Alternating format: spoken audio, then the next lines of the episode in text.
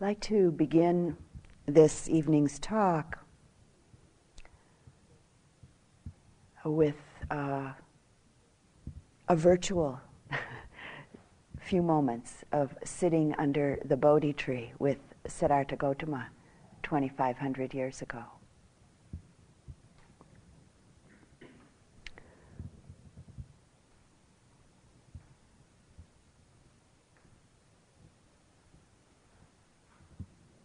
Towards the end of that long and now famous night under the bo tree. And after Mara, the personification of all of the dark and potentially destructive forces in the mind, had let fly the poison arrows of greed, aversion, and delusion at Siddhartha Gautama the arrows that Mara hoped would stick, and then distract the Buddha from the clarity and the strength of his great vow and his courageous determination to fully awaken.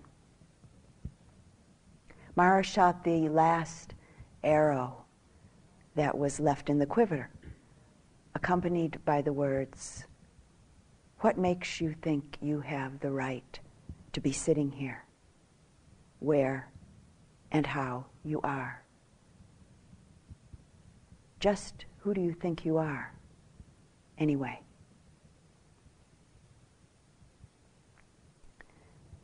The Bodhisattva, the just about to be Buddha,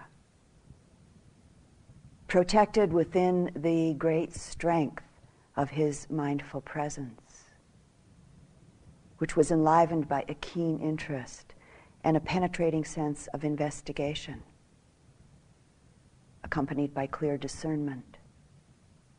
This about to be Buddha, supported by the tremendous energy of his determination and flow of an effortless effort, imbued with an enlivening and refreshing joy, balanced within the deep power and the cool ease of an unwavering, undistracted mind. Siddhartha Gautama sitting under the bo tree that night with unshakable stability and an evenness and balance of receptive presence as though he were an immovable mountain.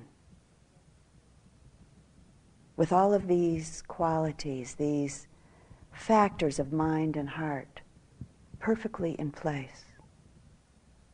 In response to Mara's challenge, the Bodhisattva, with his amazing grace, simply reached down and touched the earth with the fingertips of his right hand, letting Mara know that the earth was bearing witness to his right to be sitting where, and how he was. And Mara was defeated, never again to have any power over the Buddha.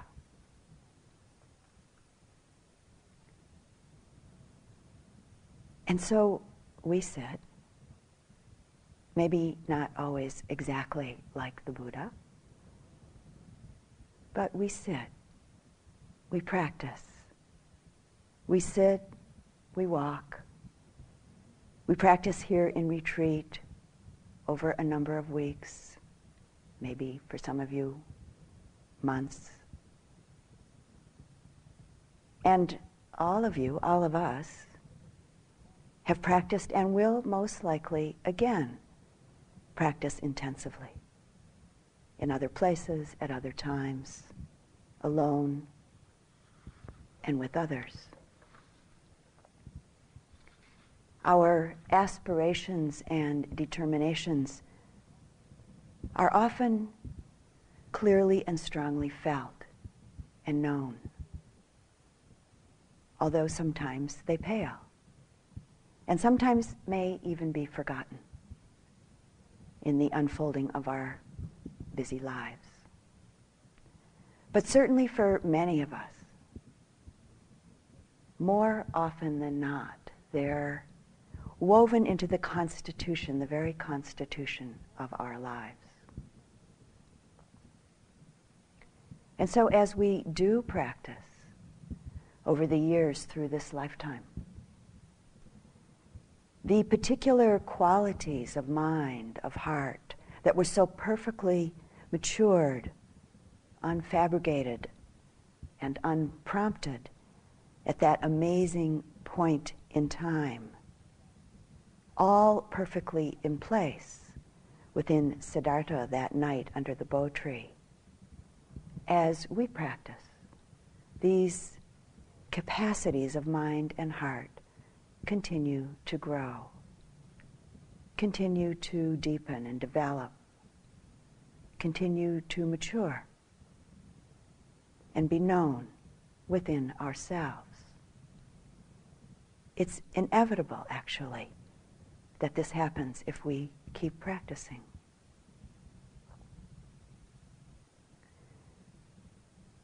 This evening, I'd like to touch into and explore one of these qualities or factors of mind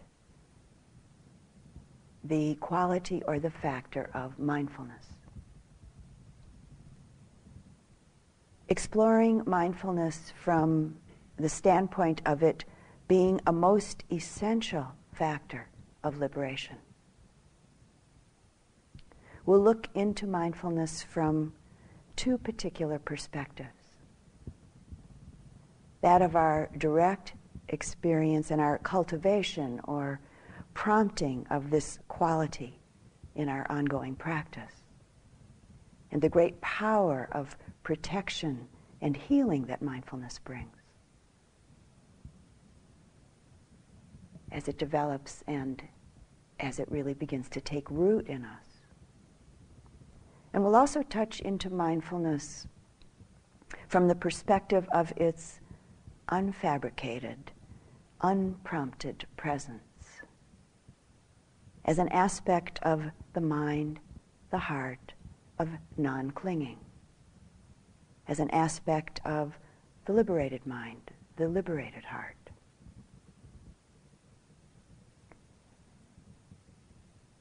The Buddha speaks about mindfulness as being like a precious gem. And that it's supported by seclusion, dispassion, and cessation. Really, the very conditions that we have here at the Forest Refuge supporting our practice. As we explore together this evening, consider the possibility of letting the words be a touch point or a pointing out towards directly connecting with mindfulness within yourself, which, from my own experience, is facilitated by what we might, we might call listening from the heart rather than listening from the head.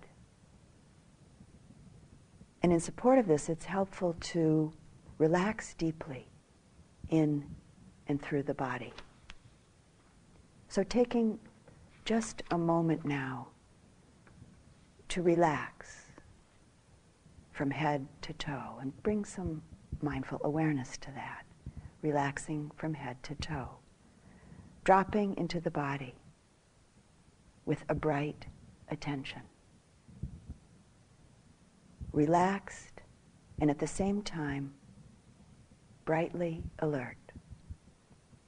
Letting the whole body, mind, and heart relax into directly and simply hearing.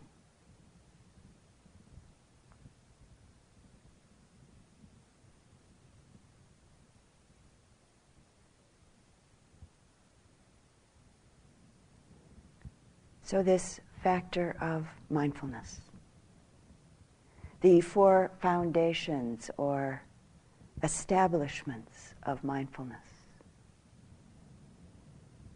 I uh, often think of mindfulness as the mother, the great mother, the great mother of all of the factors of enlightenment. And in fact, the great mother of the whole of our practice. In a sense, it's the factor that gives birth to all of the other factors necessary for awakening. And with its establishment and blossoming, it's the factor that offers us the greatest protection. The Buddha spoke about mindfulness as being the chief. And when I first uh, read this, I thought, oh, I think of it as the mother. He thinks of it as the chief, maybe kind of a female male way of thinking about it. So I put it together and decided that mindfulness is the chief mother.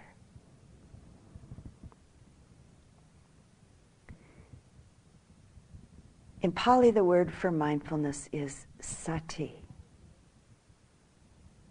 sometimes translated as memory or to remember, to remember, to reconnect to connect or reconnect to the present moment's experience of body and mind. Attention directed to the present moment. I think for many of us, at least at times, we forget to be mindful because of our strong habituated conditioning to not remember to not directly, freshly, purely connect to the present moment's experience, but to remain resting in our habits, to remain resting in a kind of inertia. Years ago, in a, a Dhamma discussion with some friends, someone asked, What makes mindfulness a spiritual practice? What makes mindfulness a spiritual practice?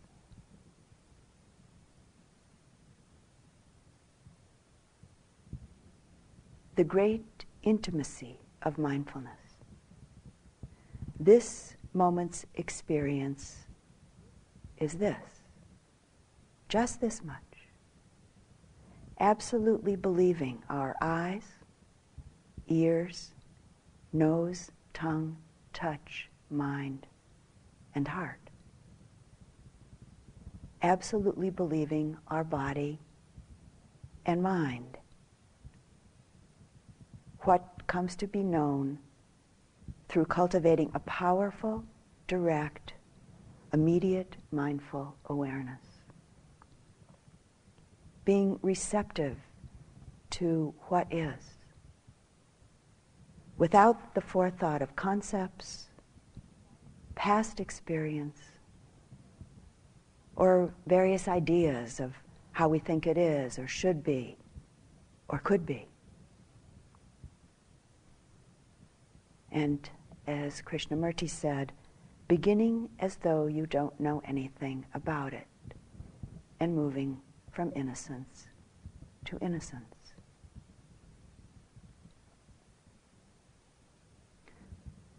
With this great intimacy of mindfulness, opening the door to the truth, sometimes appearing so clear and so simple that we can hardly believe it.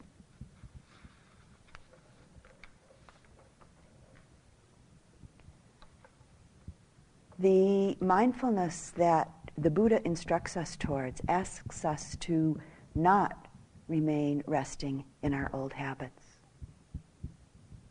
to not remain resting in a kind of inertia, but to meet the experience of the moment with a fresh, connected intimacy. To come close and see how it is. Mindfulness doesn't float or skim along the surface of things. It connects with and goes right into the object. And yet at the same time, it's not a fixed or sticky kind of connection. Mindful attention is a clear, fluid connection that lights on an object just long enough to know it. It's this flavor that allows a penetrating investigation and clear comprehension of whatever it is it connects with. Mindfulness can be called the active aspect of awareness. It's a non judging, non manipulative, non grasping, non rejecting orientation to the present moment's experience. And at its best, it's a purely receptive relationship to whatever phenomena is presenting itself in the present moment. Mindfulness doesn't think, I'm doing this or I'm doing that. The moment we think that I'm doing this, we become self conscious. And we're creating or recreating a sense of self again again creating a, separate, a separation or a disconnection from the reality of how it is, separating our self out of the truth of the way of things. Again, creating the duality of it and me. And living in an idea the idea of I, the idea of me. This factor of mindfulness is about living in the action, living in the present moment's experience. So, in a sense, we forget ourself. We lose our self, so to say, in what is. And so there's just what is, without anything added or needing to be added, without taking anything away or needing to take anything away. I sometimes think of mindfulness as magic. Not the magic that is created by magicians who create an illusion and then pull us into that illusion, pull us into that delusion. The sometimes seeming magic and beauty of mindfulness is that it takes us out of the illusion, out of the delusion, directly into reality. Without it, we're bound, we're imprisoned in the assumed appearance of things. And then again, caught in our reactivity to these assumed, these not clearly seen appearances. And we suffer unnecessarily in this believed unreality. If we don't know what mindfulness is, we're like a blind person in a world of bright color, shadows, moving light.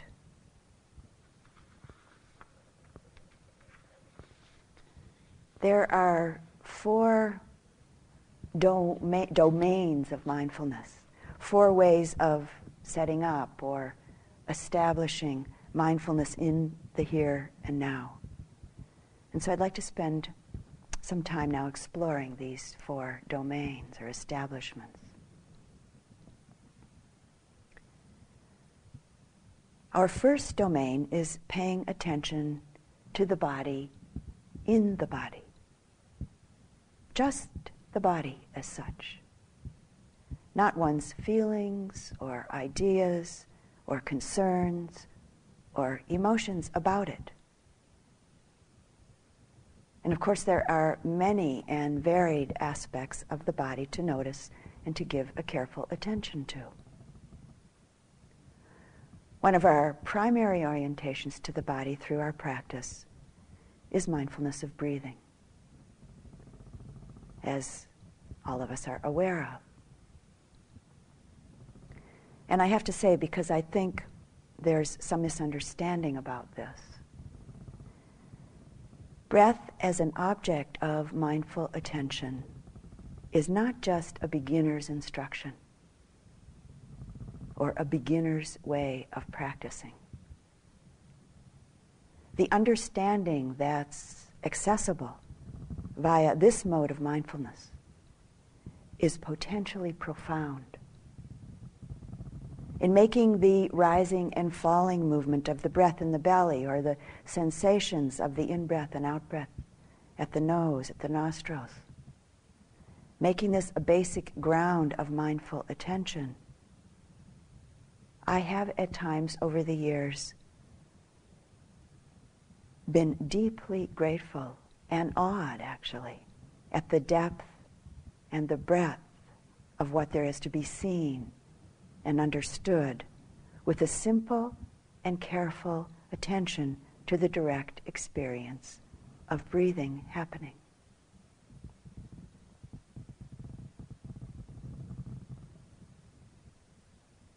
Let the attention drop into the breath.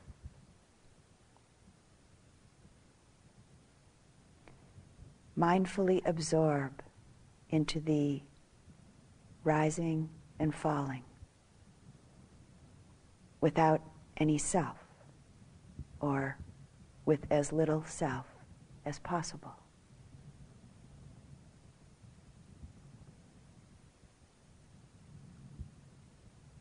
Are you trying to control the breath? Noticing this without judgment, without self recrimination.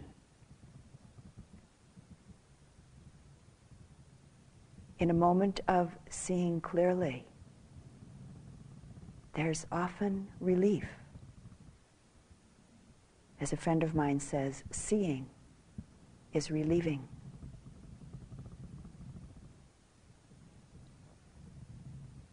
we might at times particularly notice each breath, each inhalation and exhalation directly as sensation, movement, as vibration in the area of the body where we connect with the breath.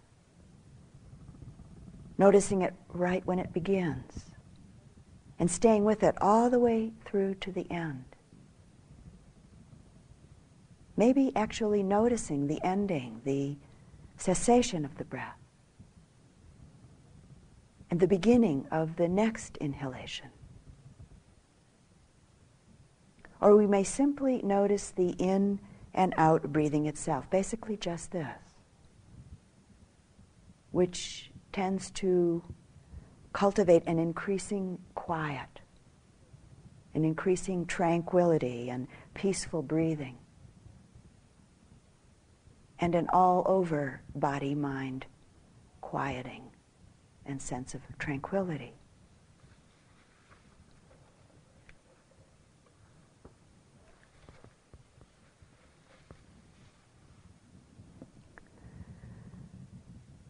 The body in the body. Mindfulness of the four postures not our ordinary, everyday, natural noticing and awareness of our bodily activity, but a close, intimate, and more constant and careful attention to the body in every position standing, sitting, lying down, walking, and in all the movements of the body, getting up and down, flexing and extending the arms and the legs, carrying things, even falling asleep, waking up. Who's moving? Who's lying down? Is there a someone? Is there a me? An I behind this walking, behind this standing, this sitting, this movement? Beginning to see the postures and the movement of the body just as it is in itself. Can standing simply be known just as standing? Sitting as just simply sitting? Walking as just simply walking? Without the layer of I am or the internal feeling of this is me walking, sitting, standing, etc. Once, uh, many years ago, my Burmese teacher, Sayadaw U Pandita, asked me, Is there a woman or a man or a person when you're mindful of and noting walking or standing or sitting or any, any bodily sensations? And for a, a brief moment, I was uh, kind of caught by the question, which in retrospect I think was a kind of test of my practice uh, at that time. But very quickly there was a spontaneous reflection and then a very uh, spontaneous response to Sayadaw. No, there's no woman or man or anybody known when I'm directly connected and mindfully, mindful, mindfully aware of walking or sitting or with whatever phenomena is happening.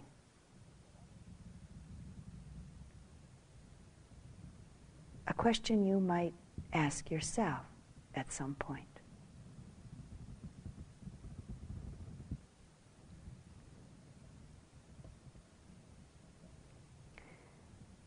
And maybe through the great intimacy of mindful attention of the body in the body, we also might begin to notice the ongoing flow of conditions that every single moment of experience arises out of. For instance, the intention to, followed by the action. In the intimacy of mindfulness, we might begin to notice where the energy of intention, the energy of volition, begins where it starts from, and how it feels in the body. I don't, in some independent, mysteriously isolated way, decide to stand or sit or stay sitting or take the next step. If we act from the place of separateness, from the pla- place of isolation, we eventually will, or very quickly actually, experience some degree of suffering.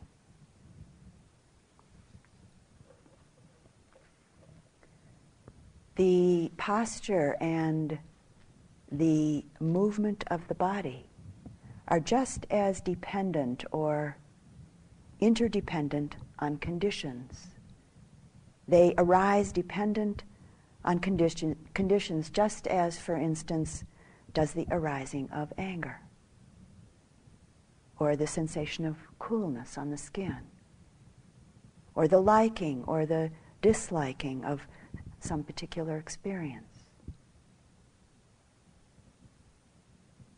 Choices are made, but they're a product of the play of various conditions.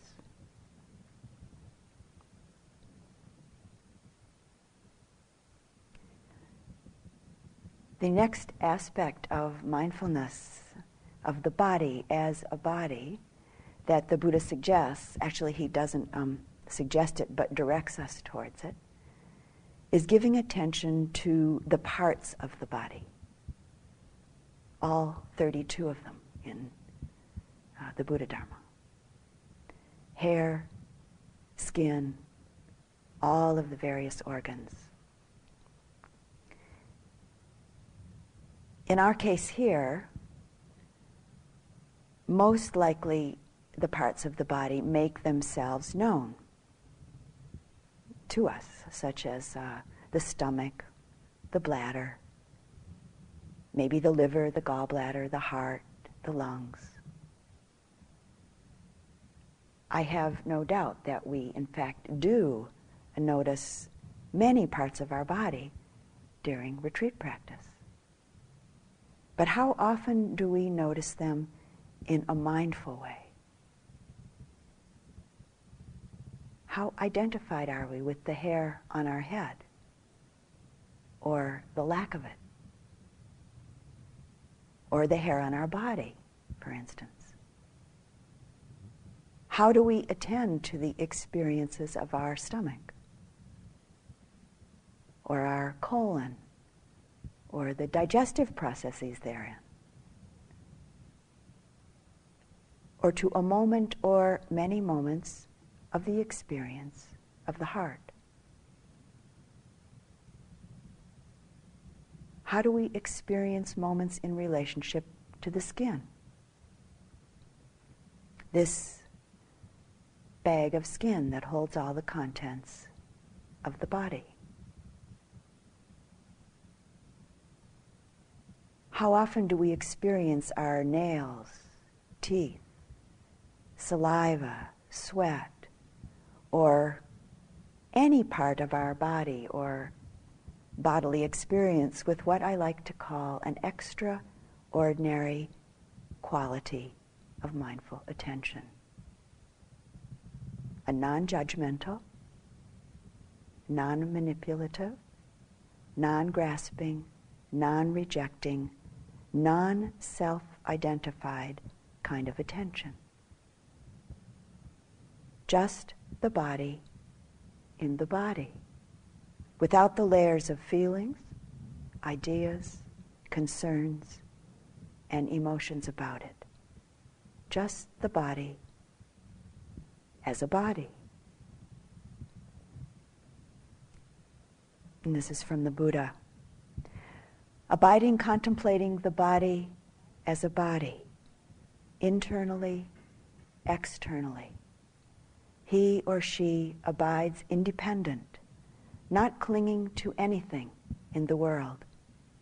This is how a yogi abides contemplating the body as a body.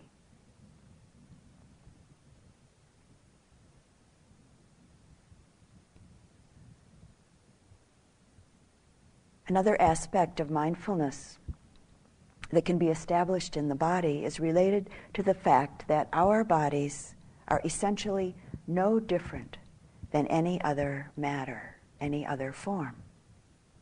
Our human form is of the same elements as any other form. Nothing more, nothing less. Again, potentially a kind of non ordinary way to cut through the I am identification. And we might touch directly into this, not conceptually, but directly, through seeing and knowing the experiences, for instance, of a sense of denseness, or solidity, or hardness, or softness, or heaviness, or lightness or through mindful attention to the cohesion and flow of the experiences of the body and in the movements of the body. Or maybe through the experiences of heat and cold in a very direct and intimate way.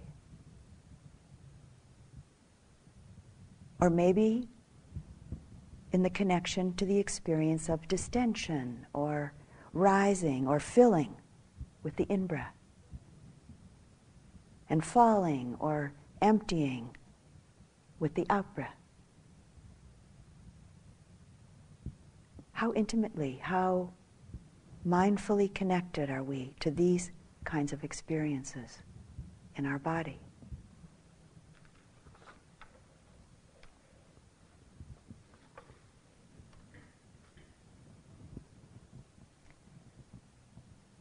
The last instruction from the Buddha in relation to this first establishment of mindfulness is the contemplation of the stages of decay in a corpse. Maybe seemingly not something we have much of an opportunity to do in a retreat setting like this. But there are many, actually, and various kinds of corpses around to observe. Insects, maybe, birds, maybe, and even the corpses of plants, trees, flowers that are long gone at this point. All forms of life are mortal. All forms of life are mortal. They have the nature to die and to decompose. So it's possible to observe this directly in some ways.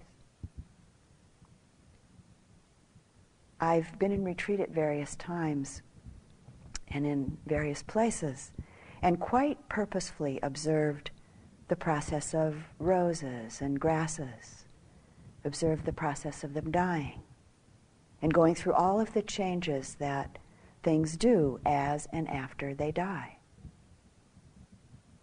And once, when I was on retreat with a few friends on Cape Cod, where we'd rented a house for a couple of months to practice together, I had the um, great good fortune, probably good fortune only in some circles, but I had the great good fortune to come upon a dead seal on the beach. And every day for a month, I walked down to that body and I sat with it for a while, noticing the process of decomposition and decay, which in this particular instance was happening very quickly as it was being helped along by the birds who found the seal's flesh to be very delicious food. It isn't about being morbid or strange in some way. Every living form is mortal. And we're so attached to forms. Our own form and that of others. For many of us, our attachment is so strong that most of the time we live with an almost constant and often unrecognized desire for and an attachment to the forms that please us or forms that are beautiful to us or forms that are amusing or interesting to us or simply to familiar forms. And what I think is actually strange and amazing is that we go on thinking and acting as if we and they won't change, won't die.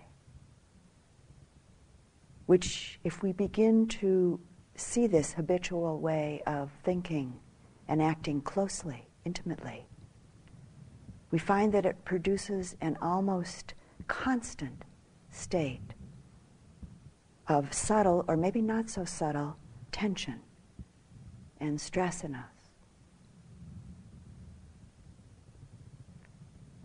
The Buddha's instruction to attend to corpses of whatever form can be very helpful towards cutting through this state of tension and stress cutting through clinging and attachment, cutting through this state of suffering.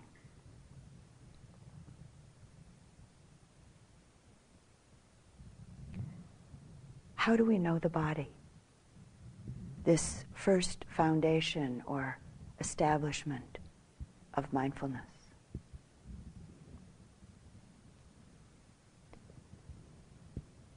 Through a clear, connected attention to this first domain of mindfulness, mindfulness of the body, we may come to touch, if only even just for a moment, the end of suffering. Our heart and mind opening in an unimaginable way to the experience of ease, peace, and well being, which really is just simply our natural human potential, our natural human possibility.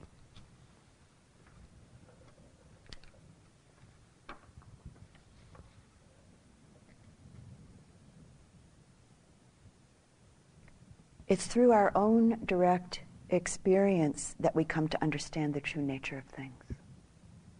Not through imagining, hoping for, philosophizing about, or believing in. It can be helpful to check in now and then and see if we're really practicing in ways that are truly moving us towards the realization, the spiritual realization of the qualities of metta, compassion, and wisdom, understanding. Practice that is subtly or more or overtly rooted in wrong ideas, misconceptions, or misperceptions can become deeply rooted in the mind and accompany us along the way of our practice for many, many years. A good question you might ask yourself now and then is Am I looking in the right place and in the right way for the happiness that I'm seeking?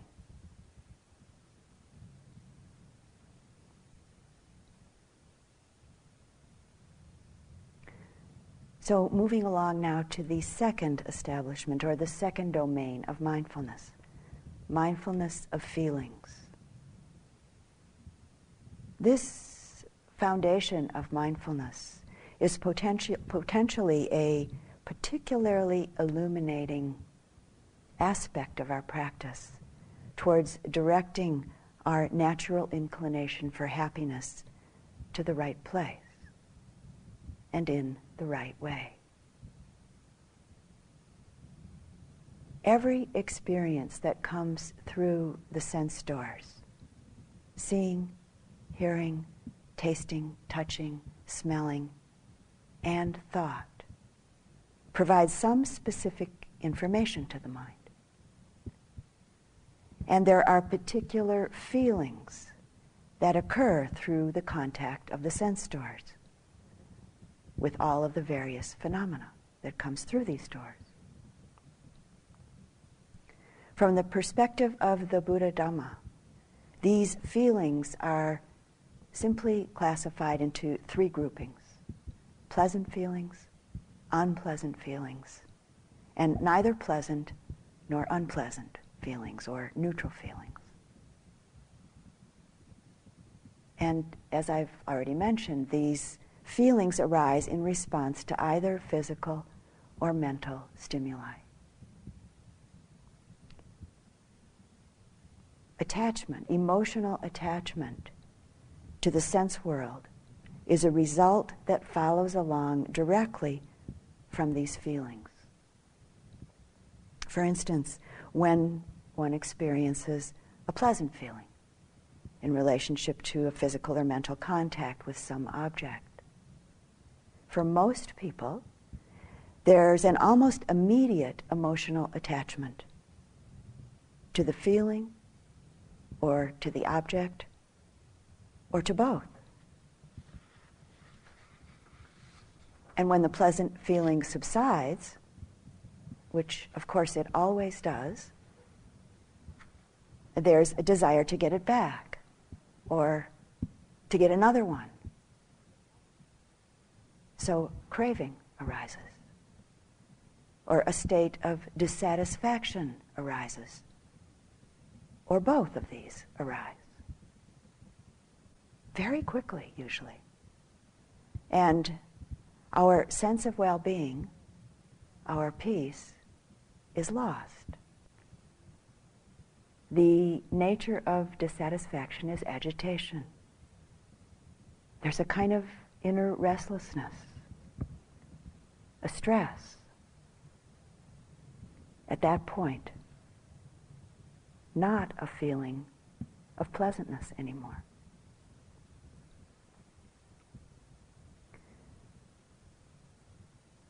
When we experience an unpleasant feeling in relationship to physical or mental stimuli, contact with some object, most of us almost immediately experience emotional dislike, aversion in some way, maybe fear or boredom, hatred, anger, or disappointment. We want to get rid of it or get away from the object, get away from the feeling, get rid of the feeling, or both. And so again, our mental peace is disturbed. Again, we're experiencing stress. when the feeling is neither pleasant nor unpleasant, when it's neutral. Often the tendency is to ignore what's going on, not connecting to the present moment's experience, and maybe accompanied by a subtle or maybe not so subtle, subtle state of not wanting. Not wanting to see reality in that moment, not wanting to connect with or see reality in that moment. most of us are intense experience junkies. If it's intense, we're likely to pay attention, whether it's pleasant or unpleasant. If it's not intense, we often don't notice. You know, that answer to a question on a sort of ordinary day when somebody says, So, what's happening? Nothing. Nothing's happening.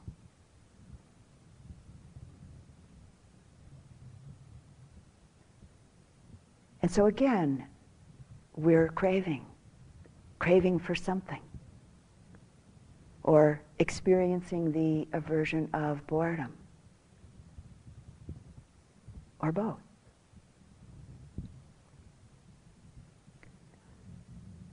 Without intimate and careful mindful attention to feelings, they have the potential power to disturb us emotionally they have the potential power to make us suffer.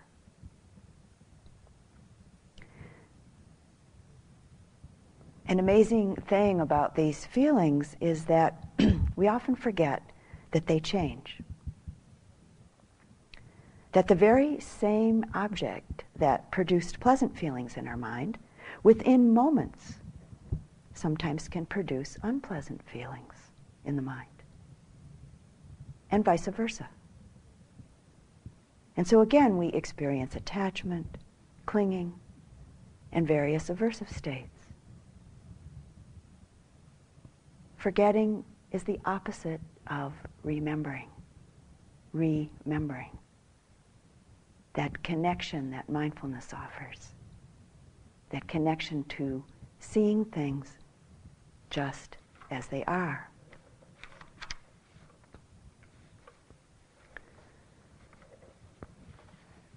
quite a number of years ago when I was sitting a three month retreat over at uh, what we now call the Retreat Center over at IMS. And uh, as those of you that have been over there know, there are some shelves in the back dining room where people sometimes keep a stash of things that they need or think they'll need that they won't be getting uh, from the retreat center.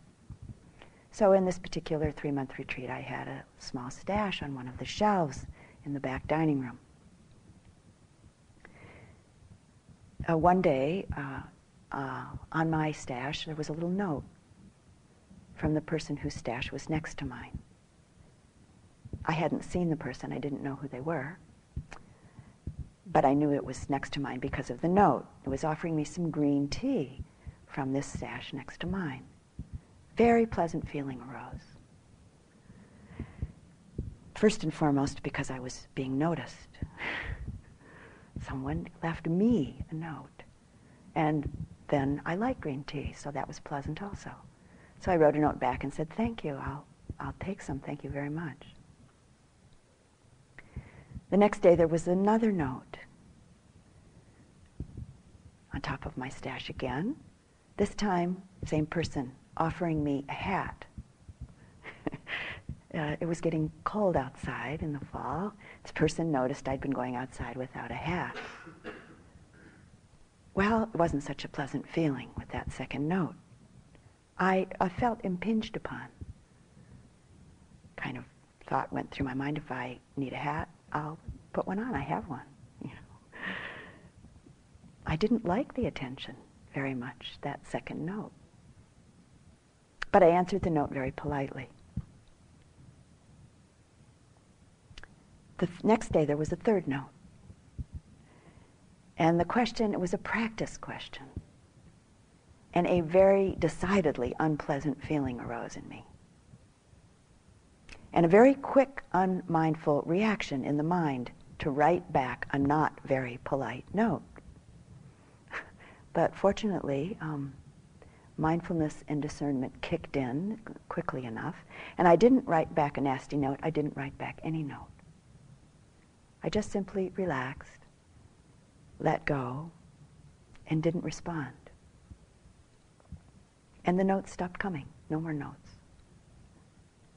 At the end of the retreat, uh, that person and I had a brief conversation.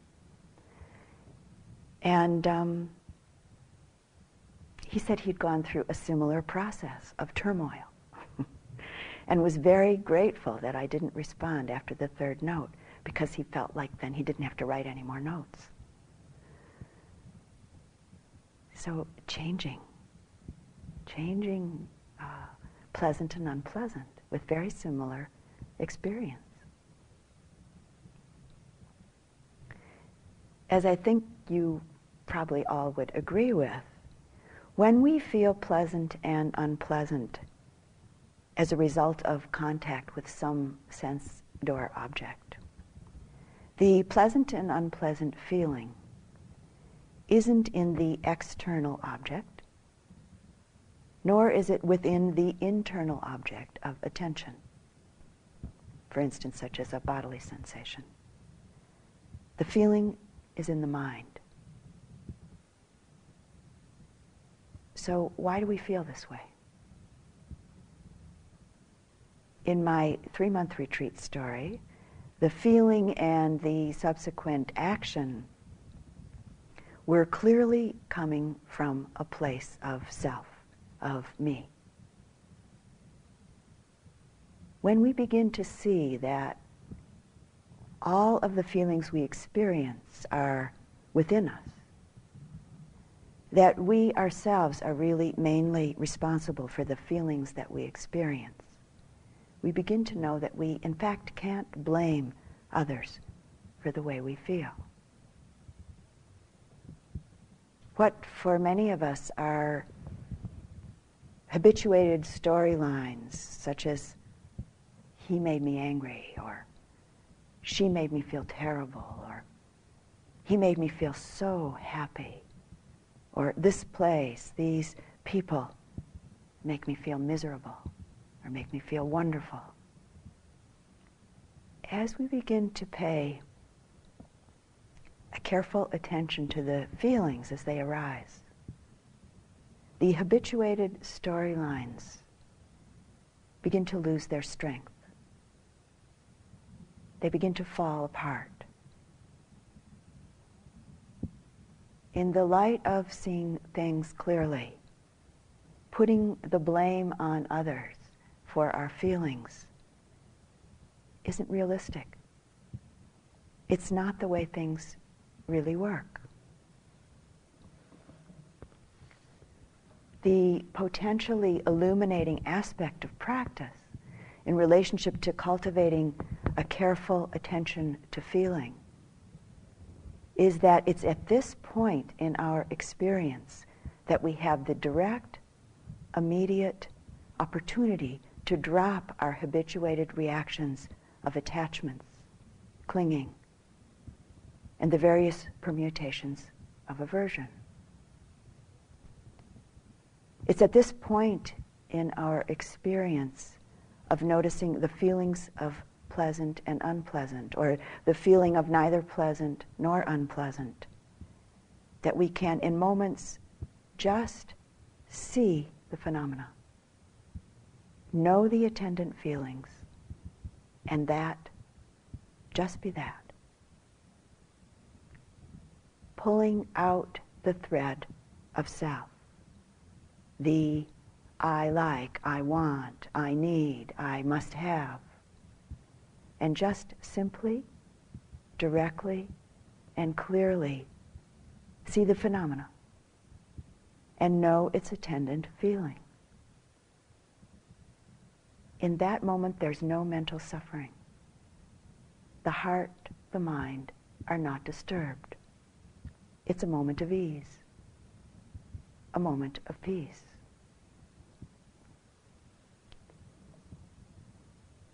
Feelings are particularly important mental factors in developing the insight into the cause of suffering.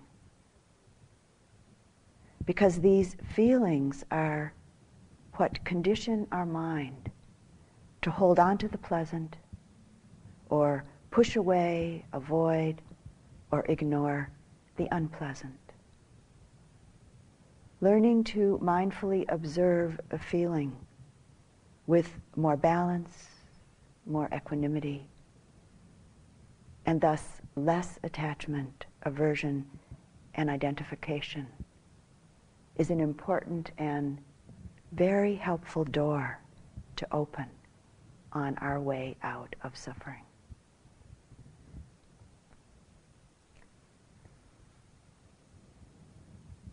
So, the second establishment of mindfulness, contemplation of the feelings simply in themselves, the feelings in the feelings.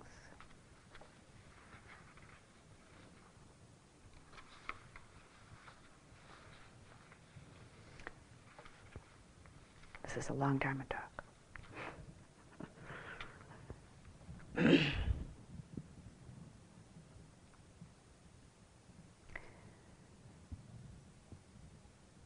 Mindfulness has the capacity to connect directly and simply with consciousness or knowing itself. What we could call the bare awareness of our experience. Sometimes we may experience just this. But at times, and really maybe quite often, the knowing of the knowing, or the simple knowing of phenomena, may almost immediately be colored or modified by various mental factors, various states of mind. And this is the third domain, or the third foundation of mindfulness. we go to the marketplace, the marketplace of the lunch food display, the marketplace of where to do walking meditation, or which shirt to put on today. In Taos, New Mexico, where I live, many people visit there um, specifically to come to the marketplace much, much beauty abounds there. And sometimes I've walked down the street at home looking into the shop windows and watched my mind and watched my body. Seeing. Just seeing. Forms, colors. Bare attention. And then notice the colorations of the mind, of wanting, leaning into, and even sometimes the strong desire of seeming need. Greed coloring a moment's experience of seeing.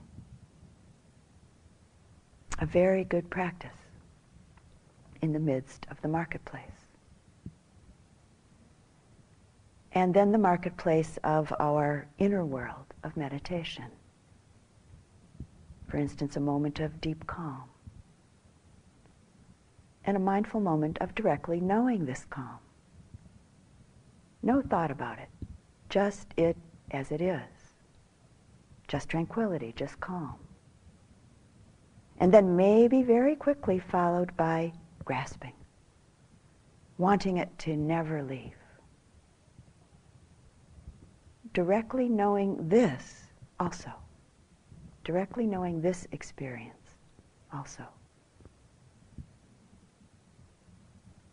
mindfulness can know the mental factor or the coloration in the mind of wanting, greed, within the greed itself, or the mental factor, the coloration of anger, hatred, fear, delusion. Any state of mind can be known within itself. How it acts, its changing flavors, and its ending, its cessation.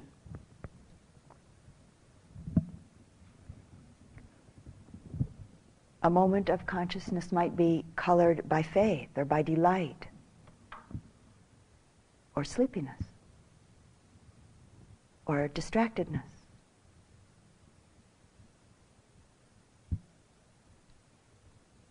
As I'm sure you've experienced at times, each of these mental factors, these colorations,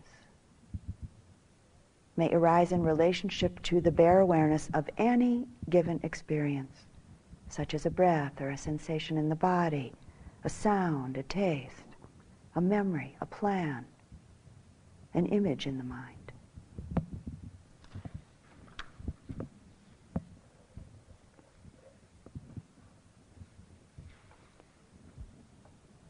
The experience of knowing the knowing,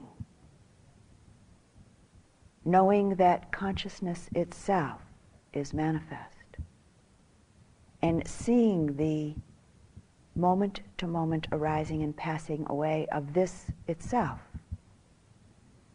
is potentially available to be directly experienced and known with a very careful, mindful attention.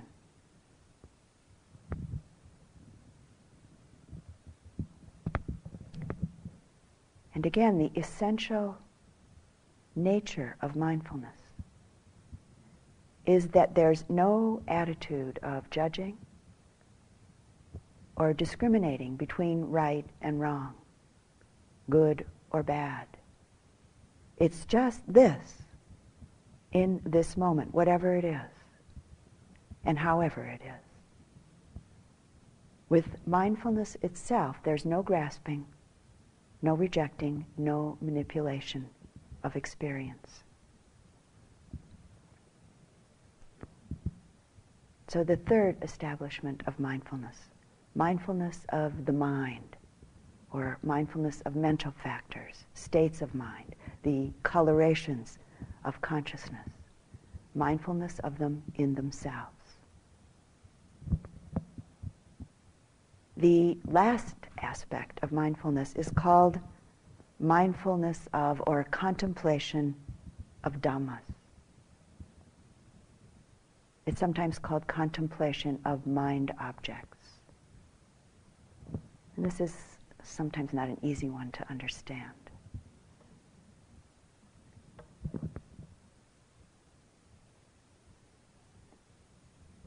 It can be grounded in the six sense doors hearing, tasting, touching, smelling, seeing, and thinking.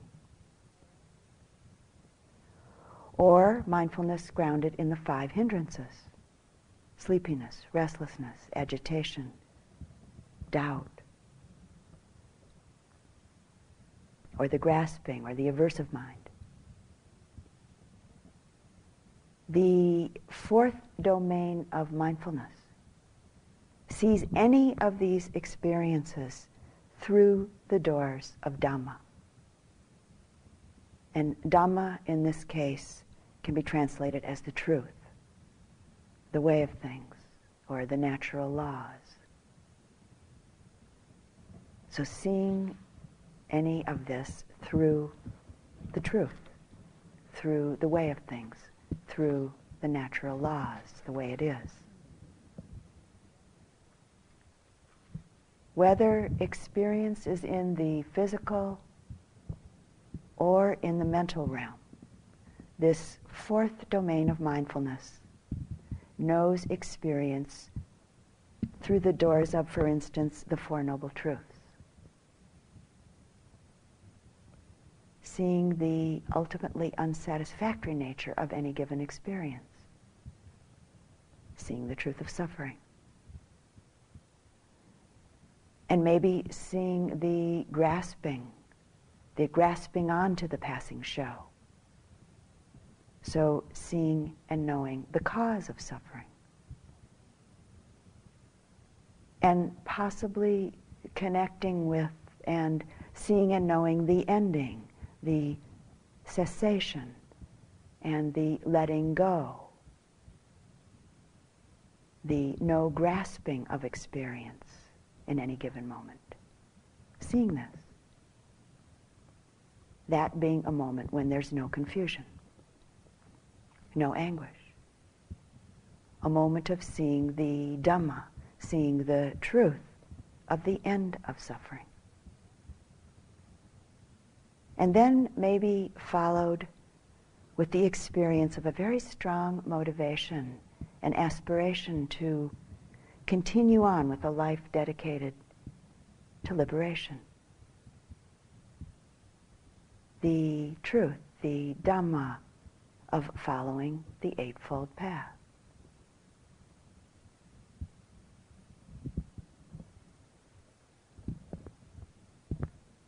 From this perspective, we could say that every single experience, every single phenomena holds the Dhamma, holds the truth. The Dhamma, the way of things, is within everything. Simply there to be seen, simply there to be known, if we just take the time to look very carefully. The truth is right here for us to see directly through every sense door, through every so-called hindrance, through every experience of body and mind, and within each and all phenomena that's happening everywhere around us. In some Buddhist schools, this is spoken of as within samsara is nirvana or nibbana. Within the whirlpool of our ordinary lives, of samsara, if we stand still, cool, calm, focused, mindfully attentive. In that moment, we're no longer caught by uh, ignorance, no longer caught by ignoring, and being caught up in the whirlwind of pleasant and unpleasant. I like, I don't like no longer caught unaware in the whirl of one thing leading to another, leading to another. No longer caught in continually, unwittingly moving around and around the wheel.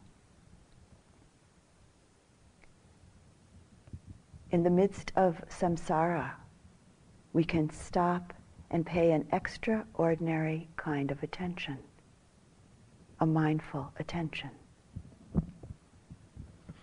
and wake up. And this is from the Buddha. Rooted in careful attention. Careful attention is declared to be the chief. Accomplished in careful attention with a mind that has developed the enlightenment factor of mindfulness and discernment. One penetrates and sunders the mass of greed that she or he has never before penetrated and sundered, the mass of hatred, the mass of delusion that she or he has never penetrated and sundered. And closing with a particular teaching again from the Buddha that um, was, has been slightly amended. It's an instruction from the Buddha, uh, and it's been slightly amended uh, uh, so that it can be an instruction that we can offer to ourselves.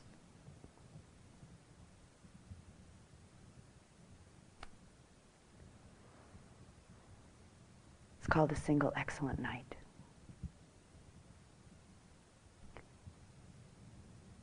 Let me not revive the past, or on the future build my hopes. For the past has been left behind, and the future has not been reached. Instead, with insight, let me see each presently arisen state. Let me know that and be sure of it invincibly, unshakably. Today, the effort must be made. Tomorrow, death may come. Who knows? No bargain with mortality can keep him and his hordes away. But one who dwells thus ardently, relentlessly, by day, by night, it is in her, it is in him, the peaceful sage has said, who has had a single excellent night. And let's sit together for just a moment.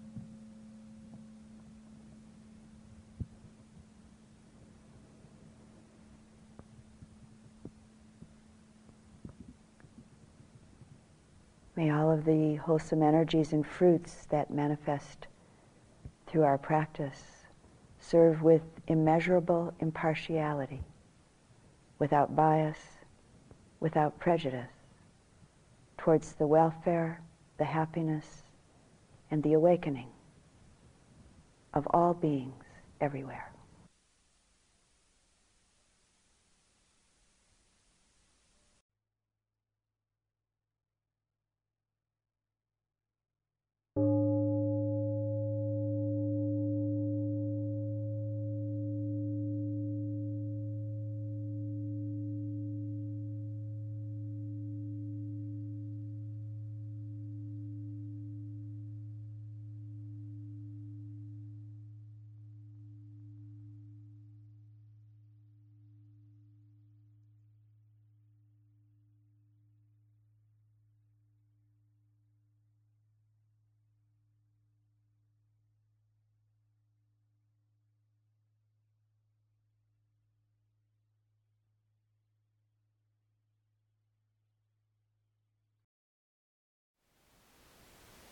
Thank you for listening.